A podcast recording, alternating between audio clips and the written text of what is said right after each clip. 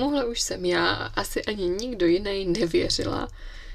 Vítám vás u 18. dílu knižních First Minutes. Je to díl po hodně, hodně dlouhý době.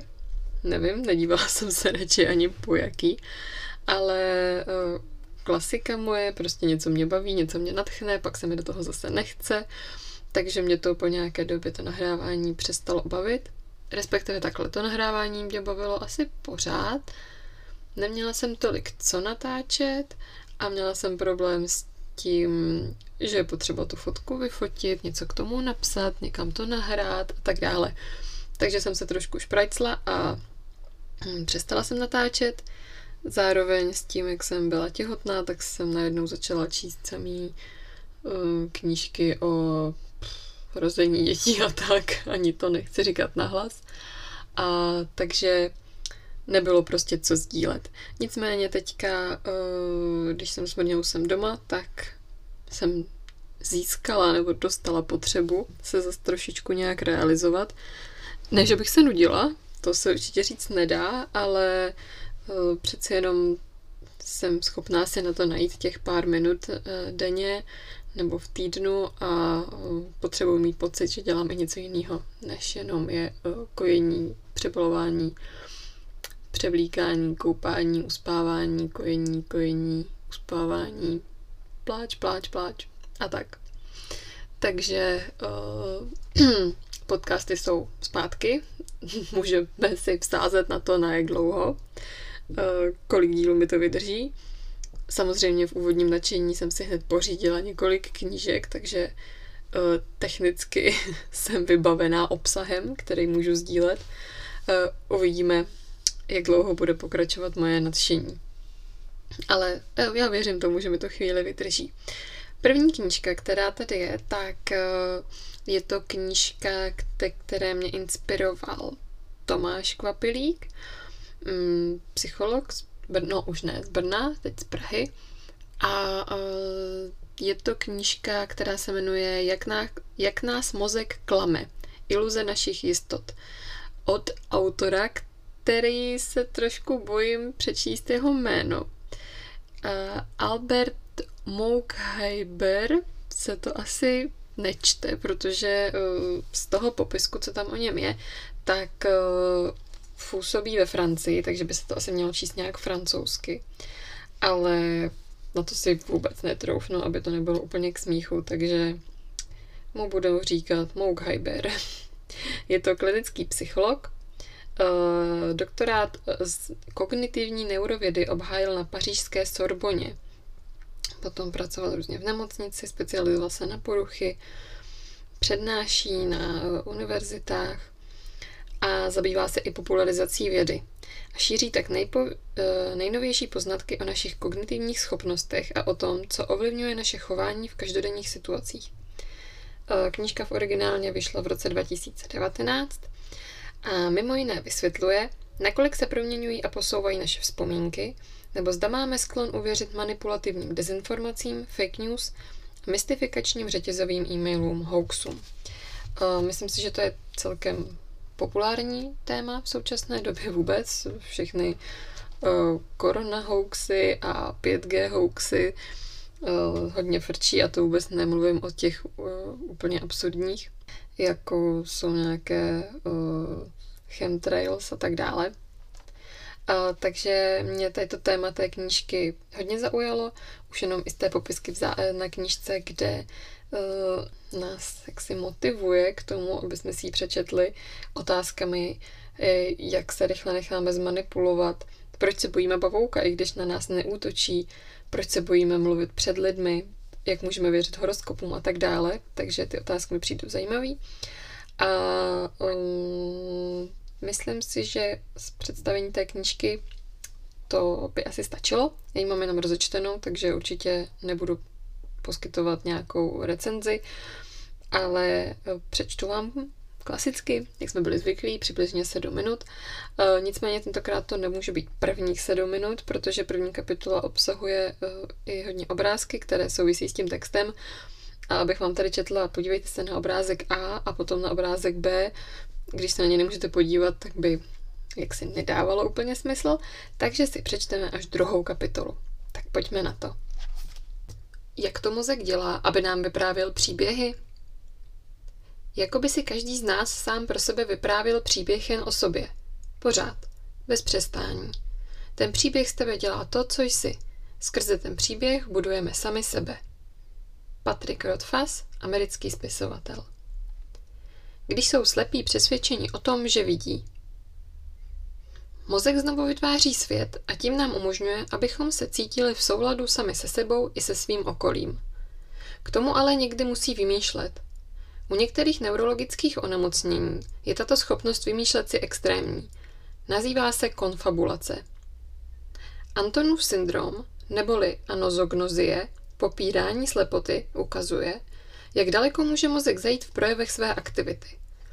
Dodnes bylo popsáno pouze 28 případů této poruchy, nicméně zaslouží se naší pozornost. Popírání slepoty je neurologická porucha vnímání vidění.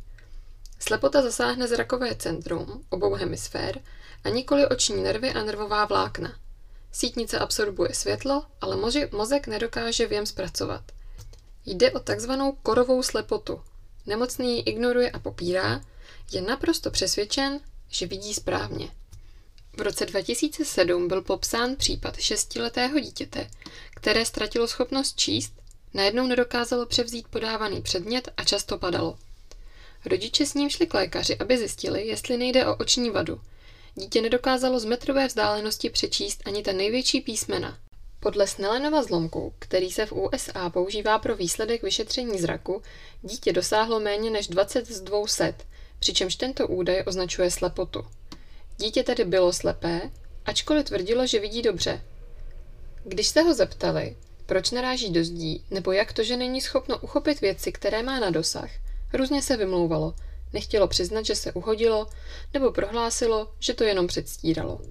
Je třeba upřesnit, že člověk zasažený vizuální agnozí, to je ztrátou schopnosti rozpoznávat osoby, předměty a další věmy, nelže, protože lhaní je vědomý postup. Tento případ je jiný. Jeho mozek mu vypráví příběhy a on je tudíž přesvědčený, že vidí. Mozek jako skladatel a interpret. Mozek se skládá ze dvou hemisfér, pravé a levé, spojených s hlukem nervových vláken, takzvaným mozkovým trámcem, kalozní těleso, korpus kalosum. Dodenávna se u epileptických pacientů prováděla kalosotomie. Jde o chirurgický zákrok, při němž se mozkový trámec částečně nebo zcela přeruší, čímž se odpojí pravá a levá hemisféra. Operace byla vyvinuta v 50. letech minulého století na základě prací neuropsychologa a neurofyziologa Rogera Sperryho. Ten zjistil, že když opici přeruší mozkový trámec, na jejím chování se to nijak neprojeví. V rozporu s tím, co se často tvrdí, nemá levá část mozku odpovědnost za naši kreativitu a pravá za analytické schopnosti, neplatí ani to, že levá strana mozku je umělecká a pravá matematická. Přesto některé z mozkových funkcí jednostrané jsou. Přesněji každá z hemisfér vykonává poněkud odlišné funkce. Většina funkcí je však bilaterálních, to je probíhají na obou stranách. Proto kalosotomie u člověka, stejně jako u opice, fungování mozku tolik nezasáhne. Jednou z lateralizovaných funkcí, často spojených s levou hemisférou, je jazyk. Podle toho, která hemisféra u daného jedince kontroluje jazykové schopnosti, můžeme tedy odlišit leváky a praváky. Michael Gazaniga, který se na tomto výzkumu se Sperem podílel, chtěl zjistit, jestli ke komunikaci stačí pouze jedna mozková hemisféra, aniž by o tom ta druhá věděla. Než si tuto studii přiblížíme, zkusme si zjednodušeně představit, že informace, které získá naše levé oko, je zpracována pravou hemisférou a naopak. Ačkoliv anatomicky přesný popis je takový, že pravá hemisféra analyzuje věmy levé poloviny zorného pole obou očí a naopak – přičemž další analýza zrakového věmu záleží na spolupráci hemisfér, která je při kalosotomii přerušena.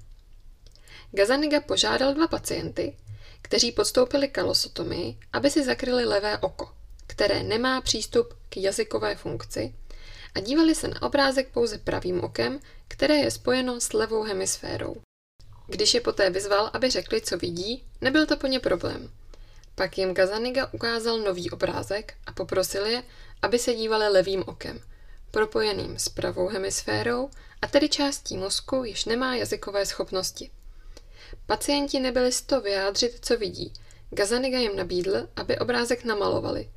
Nebyli sice schopni pomocí slov popsat, co viděli, ale nakreslit to dokázali. Gazaniga ve výzkumu pokračoval dalším pokusem. Stejně jako v předchozím experimentu ukazoval obrázky pacientovi, který prodělal kalosotomii. Nejprve si měl zakrýt levé oko. Gazaniga mu na monitoru ukázal vyobrazení slepičího pařátu. Načež mu nabídl, aby z několika fotografií vybral tu, která nejlépe odpovídá předchozímu obrázku. Pacient volil fotku slepice. Na otázku, proč zrovna slepice, odpověděl bez váhání, protože na prvním obrázku byla slepičí noha. Pokus pokračoval stejným postupem, tentokrát se pacient díval levým okem, tedy tím, které nemá propojení s jazykovou funkcí. Na monitoru se místo slepičího pařátu objevil zasněžený dům. V dalším kroku pacient z předložených fotografií vybral lopatu na sníh. Když ale měl svou volbu vysvětlit, stalo se něco zvláštního. Pacient neřekl, protože na prvním obrázku byl zasněžený dům. Neuvedl ani, že neví. Pronesl jen, no přece, lopatou se přeci čistí slepičí kurník. Je to extrémní případ tzv. konfabulace, tedy vymýšlení si. Pacient po kalosotomii si vymyslí argument, kterým chce dodatečně ospravedlnit svou volbu. Využije k tomu dostupné skutečnosti, aby tak obhájil, že se orientuje v souvislostech.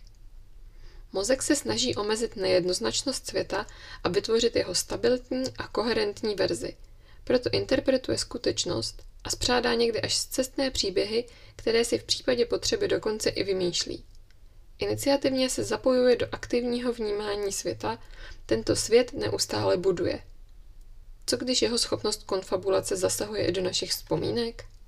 Tak a touhletou otázkou, na kterou nám knížka určitě přinese odpovědi, tak touhle otázkou pro dnešek končíme.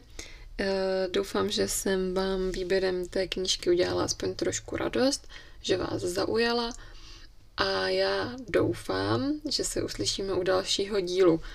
Ať už protože si ho vy přijdete znova poslechnout a taky protože já budu, doufám, schopná ho natočit. Tak jo, mějte se hezky a ahoj.